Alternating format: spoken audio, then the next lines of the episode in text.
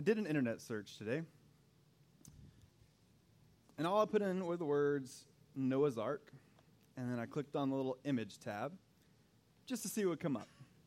And so I thought I'd share some of those with you. Some of the images that come to mind when people think of Noah's Ark, some of the first. Now, I curated this a little bit. So there's a little bit of bias in the pictures that I chose, but not a lot. So all of these were found within the first, I would say, 10 to 11 pictures. And the first one that you'll see was the first one that came up. So here is Noah's Ark, possibly. There it is. Now, what I love about this one is just that all of these animals are somehow smiling. I've never seen a single animal smile once, ever. But all of these animals are smiling. All of them are getting along. This little guy, which is kind of weird because he's by himself, but the orangutan here particularly looks excited about the adventure on which they're about to be set. And so, just a, a bright, sunny picture of the end of the world. Oh, he's not alone. Look, he's got a friend up at the top. I didn't even notice him. The next one, I think this is a bold one because this book apparently won the Caldecott Medal, and I don't want to call Peter Spier out, but I believe there may be some plagiarism involved because it's, at least from what I've researched, he didn't write Noah's Ark. And so he's taking some credit for something that he didn't do. But again, we have a pretty happy picture where all the animals are joining in. I think it's nice that the elephants are giving a bath to all the creatures that are in the water, but probably a little bit of a wasted effort there. They've got a nice clothesline. That's a touch. I have a laser pointer, so let's use that. A nice clothesline here at the top, which is a touch that I've never seen before.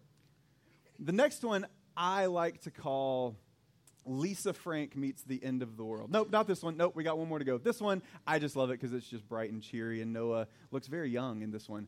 The next one is Lisa Frank meets the end of the world. And I like this one because it appears as though that Noah is fishing, and down here at the bottom, a very aggressive shark is about to take place. And this water is filled with very aggressive sharks, and you think that they could have taken a break from being aggressive because, you know, the world's ending and stuff. Now, this next one, I had some hope because all of these, as we're going to see, the point here is that we tend to caricature the story of Noah's Ark a little bit, and we've turned it into a bit of a children's story. But I got excited about this next picture because it seems as though, look how concerned they all are. Like the world is ending, and they're all very sad about it. At least I thought, because then I looked harder, and what they're actually concerned about is this couple of beavers here that have eaten through the boat. And so they don't care about anything that's going on around here, but only what's going on right here. Now, the last one I want to show you is one that I've talked about before, but listen, you don't go to an Eagles concert and not hear Hotel California. You don't go to a Beach Boys concert and not hear God Only Knows. You don't hear me talk about Noah's Ark without mentioning the Christmas inflatable. Now, this is something I've seen with my own eyes. At Christmas, an inflatable Noah's Ark with the inscription at the top, Joy to the World. Now, perhaps you're here and you've never heard the story of Noah before. This seems a bit rude and a little bit of Noah thumbing his nose at everyone else because if this were said in the actual story, all around here, everyone is drowning and dying. Meanwhile, Noah's on the boat and took the time to hang the banner, Joy to the World. It's weird. And maybe it's because this is a story that has a feature of animals. And so animals are very cute. And so maybe that's why this story has become something that we've cutified and cartooned up a little bit. But the reality is, this is, this is a tragic story. This is a dark story. And what's even more overwhelming is that this is a story not of a natural catastrophe, but of God's wrath unleashed. This is a story of the justice of God and the anger of God on full display. And so this isn't a cute children's story. This isn't a cartoon. This isn't something with happy, smiling animals on their way to some sort of great adventure. This is the story of a God who had had enough and wanted to wipe out everything that he had made. But it isn't only that, it's a story of a God grieved to the heart by the sin of the world, but yet still filled with mercy. This is a story of faithfulness and salvation. Salvation in spite of sin, in spite of great sin. This is a story of God delivering his people. And so we're going to look over the entire story of Noah and the flood that goes from chapter 6, verse 9, and we're going to go all the way through 8, 19. But for the sake of time, we're going to read the last little bit of that chapter and then go through the rest of it as we find it. And so from Genesis chapter 8, verses 13 through 19. It says, In the 601st year, in the first month, the first day of the f- month, the waters were dried from off the earth. And Noah removed the covering of the ark and looked, and behold, the face of the ground was dry. In the second month, on the 27th day of the month, the earth had dried out. Then God said to Noah, Go out from the ark, you and your wife, and your sons and your sons' wives with you. Bring out with you every living thing that is with you, all of flesh, birds and animals, and every creeping thing that creeps on the earth, and they may swarm on the earth, and be fruitful and multiply on the earth. So Noah went out, and his sons and his wife's sons with him. Every beast, every creeping thing, and every bird, everything that moves on the earth went out by families from the ark. May God add his blessing and his favor to the reading of his word. Thanks be to God for his word. Let's pray. Father God, we do thank you as always for your word. And we just have to confess of the times when we make it into something that it's not. But God, this is a story of great tragedy. Not just from a natural standpoint, but God, from a spiritual standpoint, a cosmological standpoint.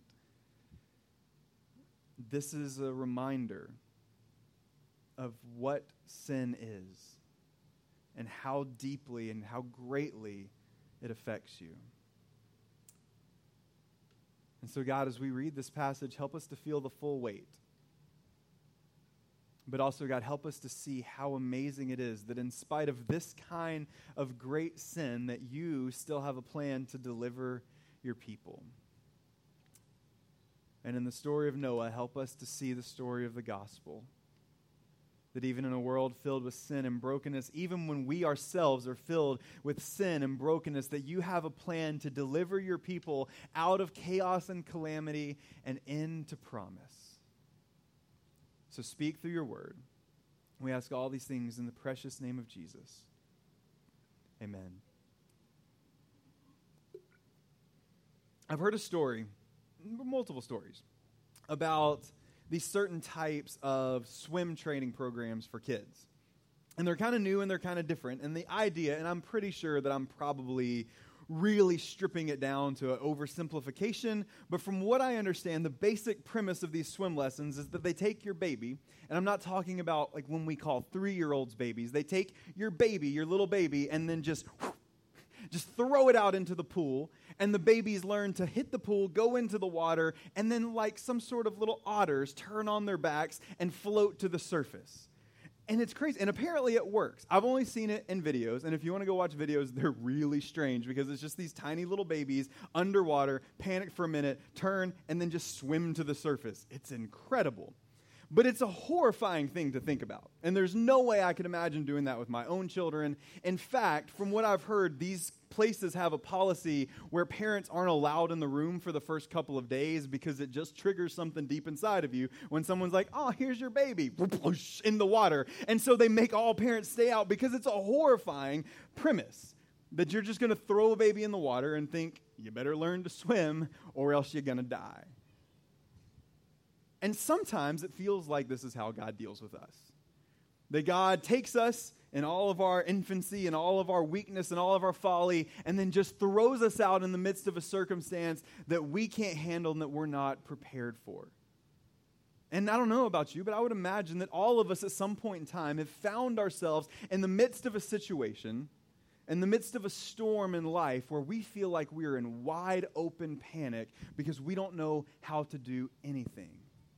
I know I've told you this before, but I took swim lessons when I was a kid. They were a bit more traditional. I was probably four or five, but I missed about three solid days in the middle, which apparently are the days where they, I don't know, teach you to swim. And so I came back on jump off the diving board in the deep end day, and they didn't want to catch me up, and so I just went with the line, jumped off the diving board, sank to the bottom, and thought, this is where I die. I remember there was no panic. It was just, nope, it's been a good run. Four solid years. It's the end. If the Lord wills it, I'm gone. I just remember sinking to the bottom, and then the lifeguard jumps in and takes me up. But there was just this feeling of I have no idea how to handle the circumstance that I'm in at this exact moment. But God, here in this passage of Scripture, reveals himself to be a God who knows us very well and doesn't leave us for dead and doesn't leave us to figure these things out on our own, but equips us and prepares us to handle what's coming. Something was coming in this story that no one could prepare for. Noah one could prepare for. Guys, you know it was funny. So, something was coming that absolutely no one could prepare for. No one could have an understanding on how to deal with this. And God starts to reveal his plan to Noah. And God says that he has a bigger plan for Noah. And he simply isn't throwing him out to sea, literally or figuratively, to figure out what that plan is on his own. But in chapter 6, verse 14, right after God says this, in verse 13, he says, I've determined to make an end of all flesh, for the earth is filled with violence through them. Behold, I will destroy them with the earth. And then in verse 14, he says, Make yourself an ark of gopher wood. Make rooms in the ark and cover it inside and out with pitch. This is how you are to make it. The length of the ark is 300 cubits in breadth. It's 50 cubits, and in its height, it's 30 cubits. Make a roof for the ark and finish it to the cubit above, and set the door of the ark in its side. Make it with lower, second, and third decks. Behold, I will bring floodwaters to destroy all flesh which is in breath under heaven. Everything that's on it shall die, but I will establish my covenant with you and you shall come into the ark, you, your sons, your wife, and your sons' wives with you. God says something is coming that you can't handle. Something is coming that you are not going to be able to bear or withstand, but I have a plan for you that goes beyond this, and you're going to make it through the storm. You're going to make it through the flood. But if you want to do that, here's what you need to do you need to build a boat. You need to make yourself an ark. And then he goes through and he gives them all of these intricate details for how we should do this. So not only does he tell him that something big is coming, not only does he says you need to build yourself a boat so that you can be safe, but he says this is how you build this boat. This is what it needs to look like. This is how big it needs to be. Here's the amount of levels that it needs to have. Here's what you need to do as far as putting its rooms together, and you need to seal it all with pitch. He gives every single detail that Noah needs. Everything that they need for survival is given to them in great detail. And I love this story too because we see again here that not only is God concerned with Noah and his family, but he continues saying that you should bring animals. Of every living thing of the flesh, you shall bring two of every sort into the ark and keep them alive with you. And they'll be male and female of the birds according to their kinds, of the animals according to their kinds, of every creeping thing on the ground according to its kind. Two of every sort shall come with you. And so God is concerned not only about the people here, but about the creatures of the world too. And we see this all through the opening passage of Genesis. Sometimes it can be easy to be so me focused and so people focused that we forget that God has an intimate and compassionate concern for all of his creation as well. And so he says, I have a plan for you and I have a plan for this world, but I've got to do some cleansing. I've got to do some purifying first. And so something horrific is about to come, but you're going to make it through. Here's what you need to do Here's all the details that you have. Here's all the instructions. Here's who you're going to bring along with you. And also, as he often tells us to do, bring some food along for the journey. Just like he tells the Israelites before they head out of the Exodus, just like he tells us every time we come to the table to take the communion meal, he wants us to be well nourished and well fed so that we can go on the journey that he has for us. God gave Noah all that he needed to be safe in the midst of the storm. He equipped Noah for something incredible. But these instructions would have been meaningless for Noah had he not acted on them. If God would have said, You need to build your boat, and here's the dimensions, and here's how you do it, and here's how you need to set it up, and then Noah said, Okay, check, check, check, got it, good, and then waited and rested on his laurels, he would have died with everyone else. And so that's where verse 22 comes in. It says, Noah did this. He did all that God had commanded him. And then Genesis 7 at the beginning, in good Genesis fashion, gives us a summary of everything that just took place. It says, Then the Lord said to Noah, Go into your ark, you and all your household, for I've seen that you are righteous before me in this generation. Take with you seven pairs of all clean animals, the male and his mate, and a pair of animals that are not clean, the male and his mate, and seven pairs of the birds of the heavens, also male and female, to keep their offspring alive on the face of the earth. For in seven days I will send rain on the earth, forty days and forty nights, and every living thing that I have made will blot out from the face of the earth. And Noah did all that the Lord commanded him. Noah heard what God was going to do. And Noah knew that God was a God who kept his promises. And so when God told Noah to act, he acted. When God gave Noah all the details and the instructions that he needed to follow, when God gave him all the tools that he needed for life and survival, Noah took those things and then he did everything that God had instructed him to do.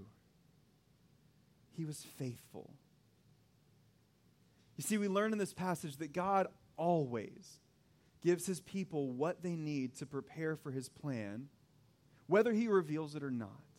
In this particular instance, God tells Noah what the big plan is. But throughout Scripture, we see other times where God doesn't give all the details. Sometimes God doesn't give any of the details, and yet He still prepares and equips His people to do that, and then expects us to be faithful to put in the work so that we're ready.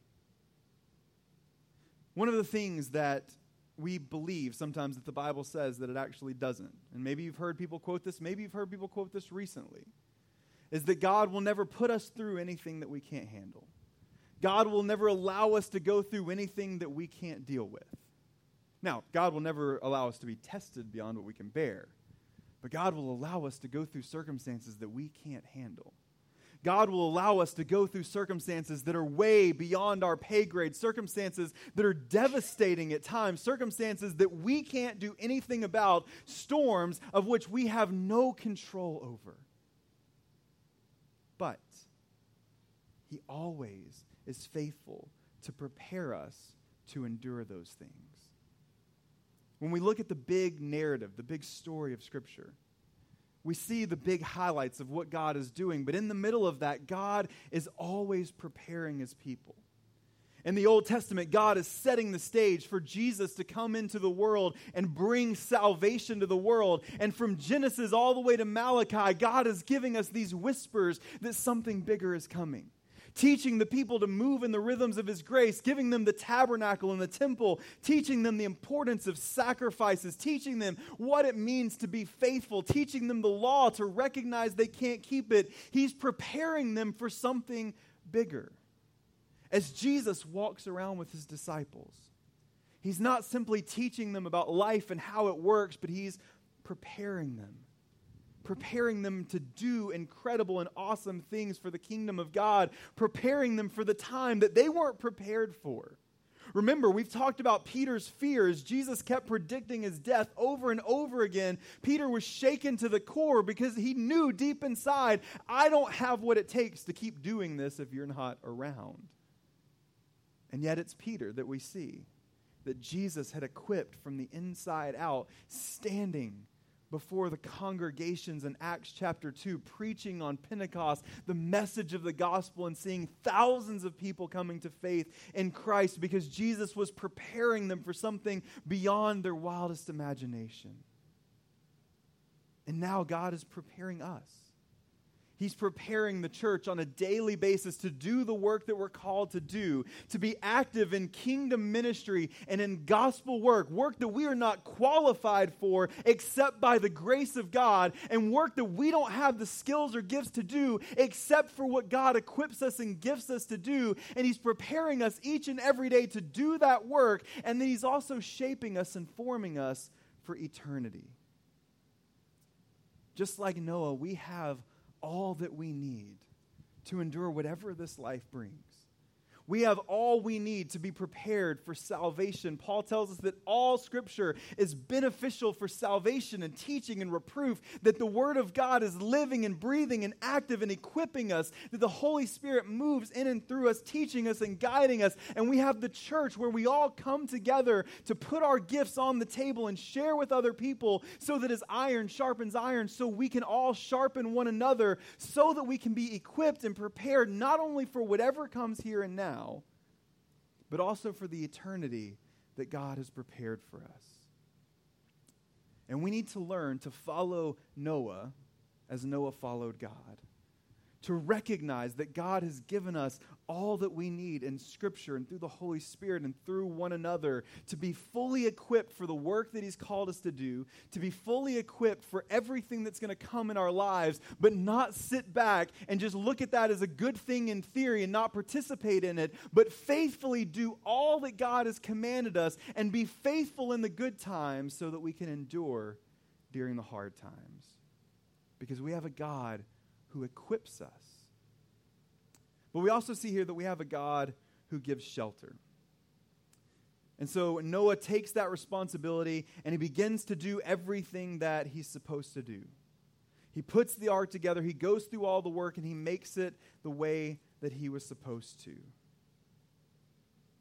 And in chapter 7, verse 15, it says, They all went the people, the animals, everybody, went into the ark with Noah, two and two of all flesh in which there was breath of life.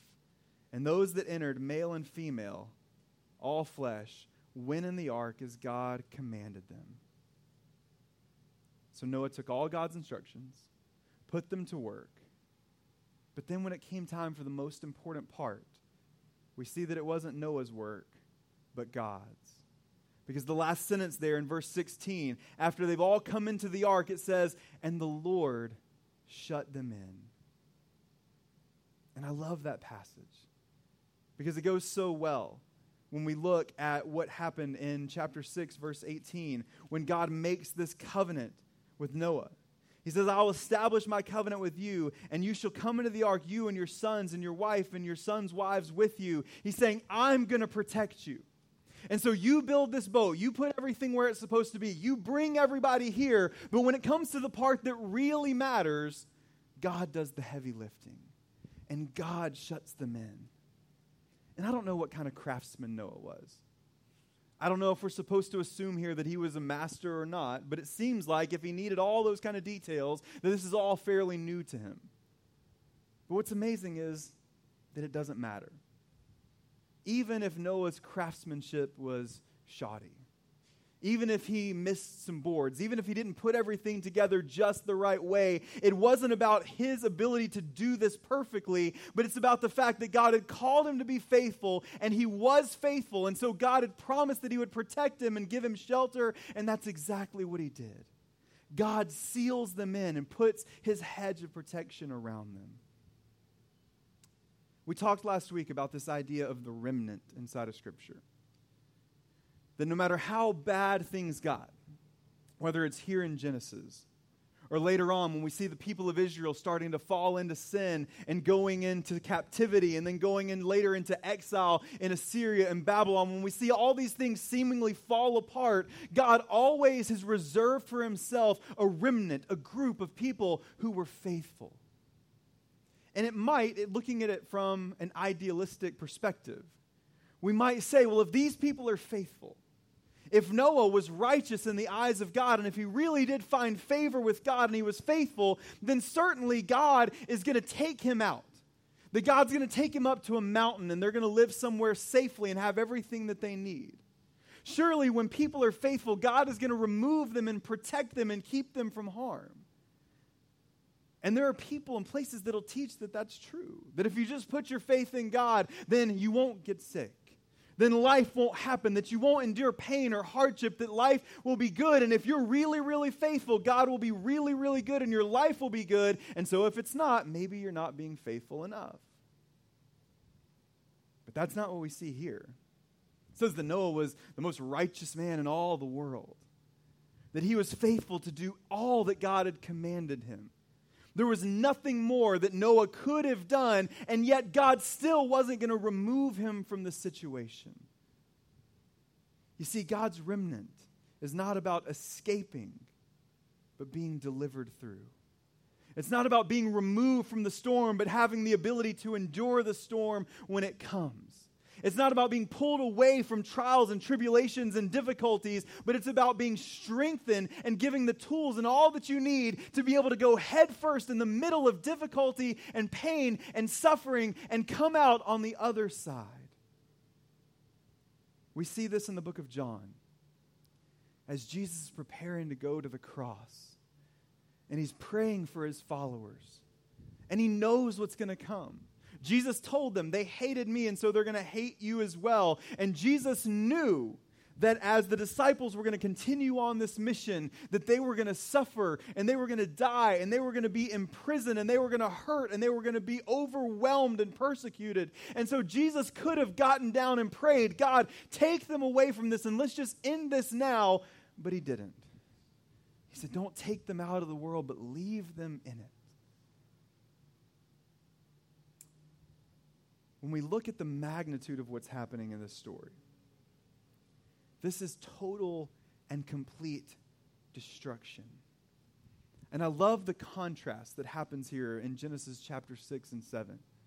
Because remember, if you were here when we talked about Genesis chapter 1, the first two verses of the Bible said that in the beginning, God created the heavens and the earth, and the earth was dark and it was empty and it was formless, and waters covered the face of the deep. And so when we see this passage of Scripture where we see God unleashing the waters back over the face of the earth, God is literally uncreating everything that He created, and Noah has to endure it. This is someone enduring the end of the world. This is someone enduring God taking all that He has made and all that was good in the world and stripping it away and starting back from scratch. And yet there is Noah and the people that God had put with him, and they are enduring this storm. And it's not easy. They're not smiling, they're not happy, they're not a children's story. This is chaos. And Noah's reward for faithfulness wasn't being taken out of it, but giving shelter from it. God is setting the precedence here in this story that He doesn't take His people out of the mess. He doesn't take us out of the storms. He doesn't take us out of the chaos, but He gives us what we need to endure it. And that's why it's so crucial and so important for us to follow that testimony of Noah, to be faithful in preparing in the seasons when things aren't so bad, so that when the chaos comes, when the storms come, we're not standing on shaky foundation, but we're standing on the steadfast truth of the gospel that the God who brought me to this tragedy will bring me through it one way or the other.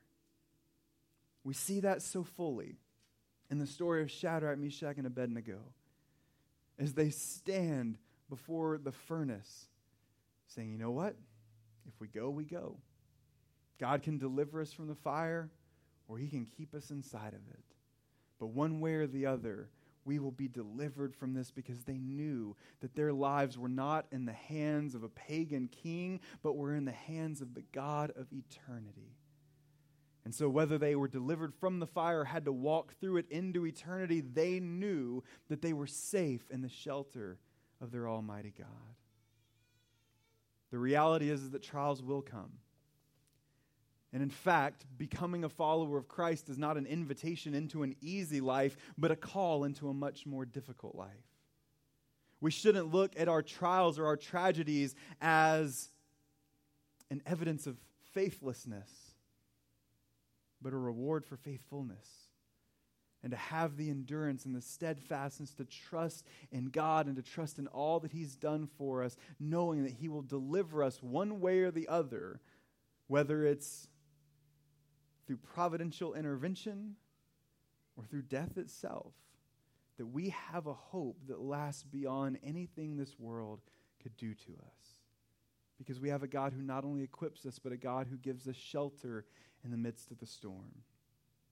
And then finally, we see here that God remembers. There are a lot of numbers in this story, ones that, that come into our minds because this is, again, a story we teach from a time that we're very young. And whether you've grown up in church or not, you've probably heard at least some semblance of the story of Noah and his ark. And so we think about two by two, and animals coming into the ark two by two. We think about it raining 40 days and 40 nights. There are these numbers that stick in our head, but there are more numbers than that. And when we look at chapter 8, we see some of those numbers. Starting in verse 24 of verse 7 or chapter 7, moving into chapter 8, it says, And the waters prevailed on the earth 150 days. But God remembered Noah and all the beasts and all the livestock that were with him. And God made the wind blow over the earth, and the waters subsided. The fountains of the deep and the waters of the heavens were closed, and the rains of heaven were restrained, and the waters receded the days or from the earth continually. At the end of a 150 days, water had abated. I was once on a deep sea fishing boat for 45 minutes before I started hurling. The thought of 40 days is horrific. The thought of 150 days is something that my mind cannot even fathom.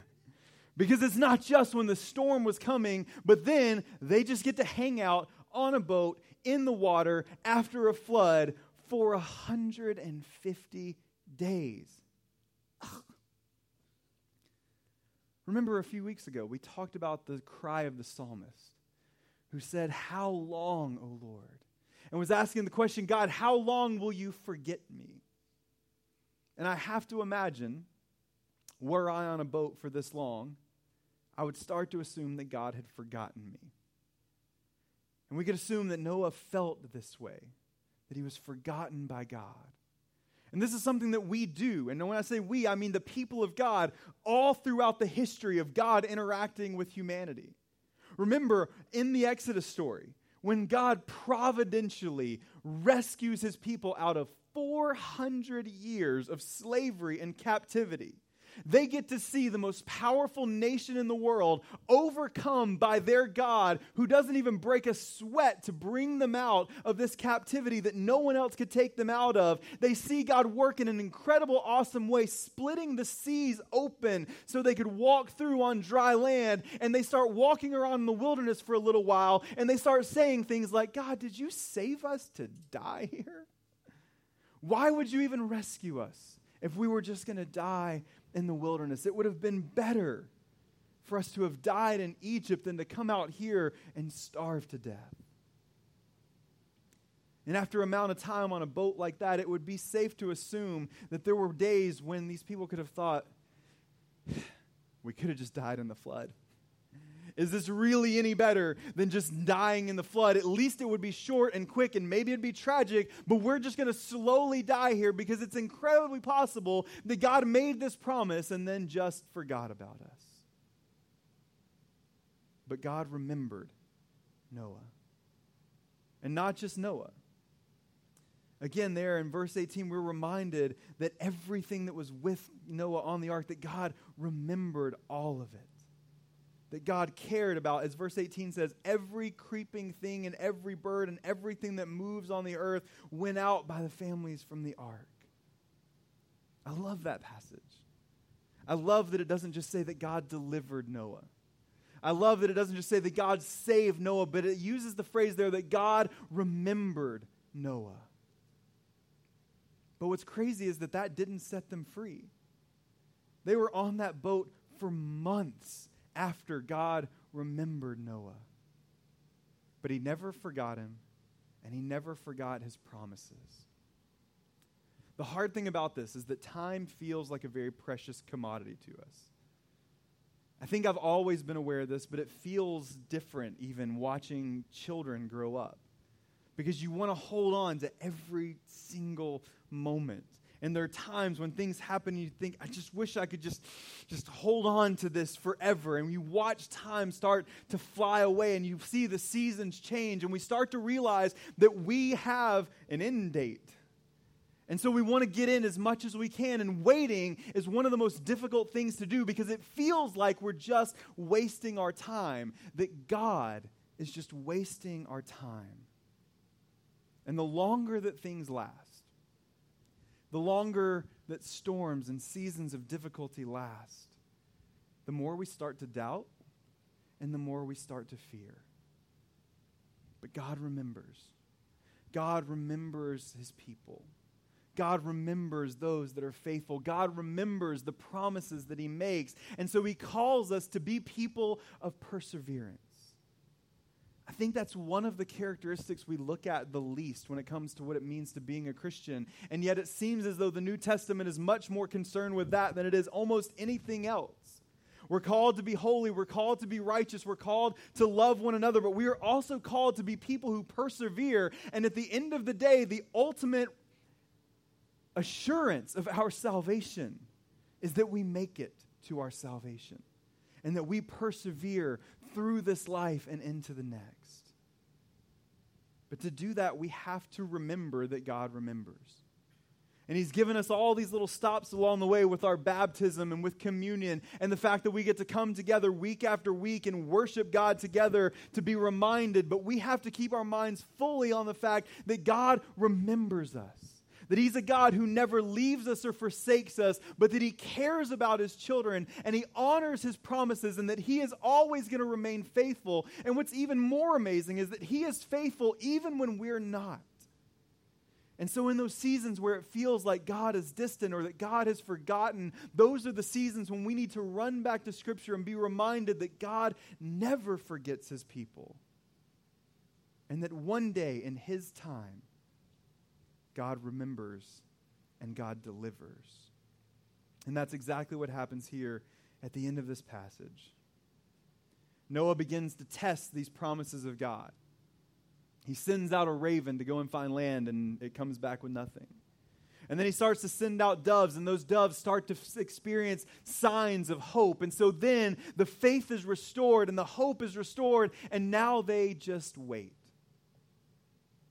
And then in verse 15 of chapter 8, in the second month, on the 27th day of the month, the earth had dried out. And then, after what feels like a very long time, God speaks to Noah again. And he says, Go out from the ark you and your wife and your sons and your sons' wives with you. Bring out with you every living thing that is with you, all of flesh, birds and animals, and every creeping thing that creeps on the earth, that they may swarm on the earth and be fruitful and multiply on the earth. I love how thorough that commandment is.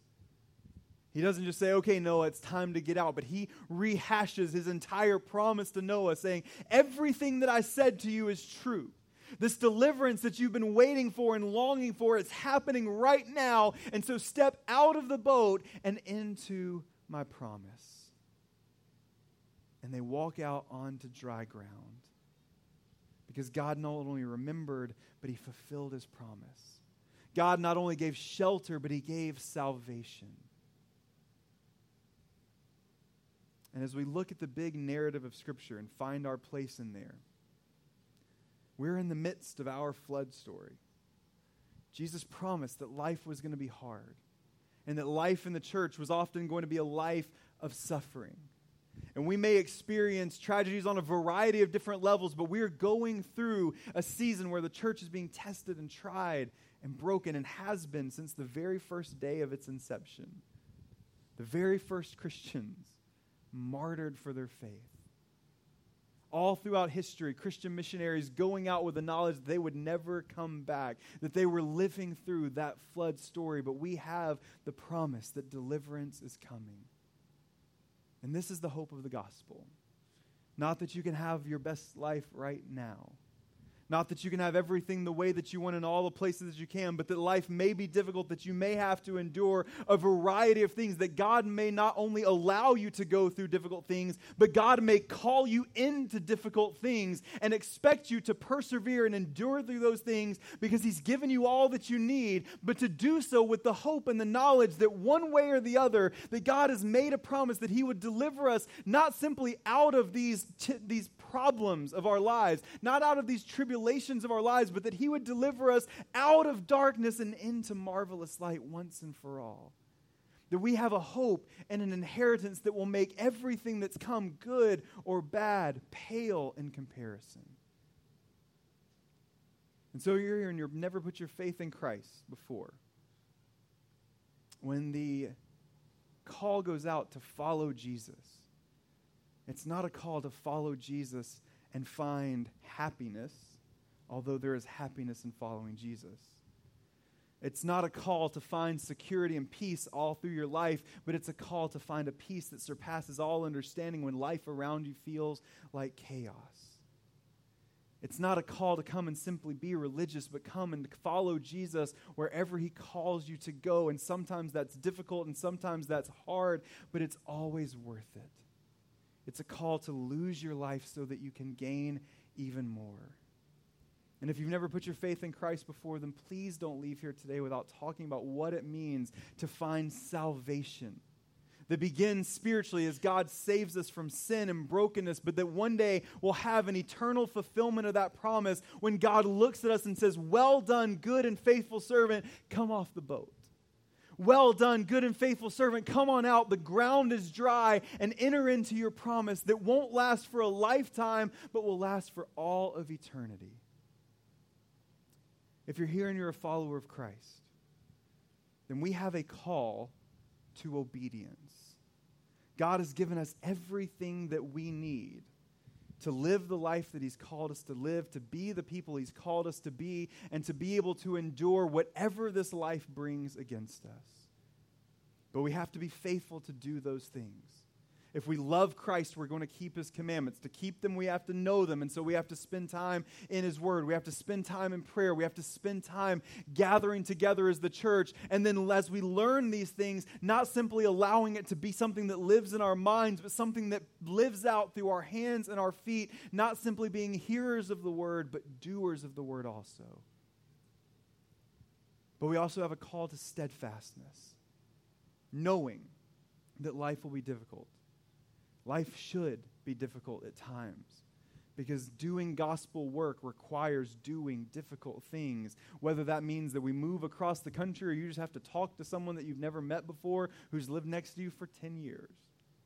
God is going to call us to do things that stretch us and call us out of our comfort, that call us out of our shelters and into storms that can feel difficult. He'll give us triumph and tragedy alike and put them in our hands and say, How are you going to be faithful with this?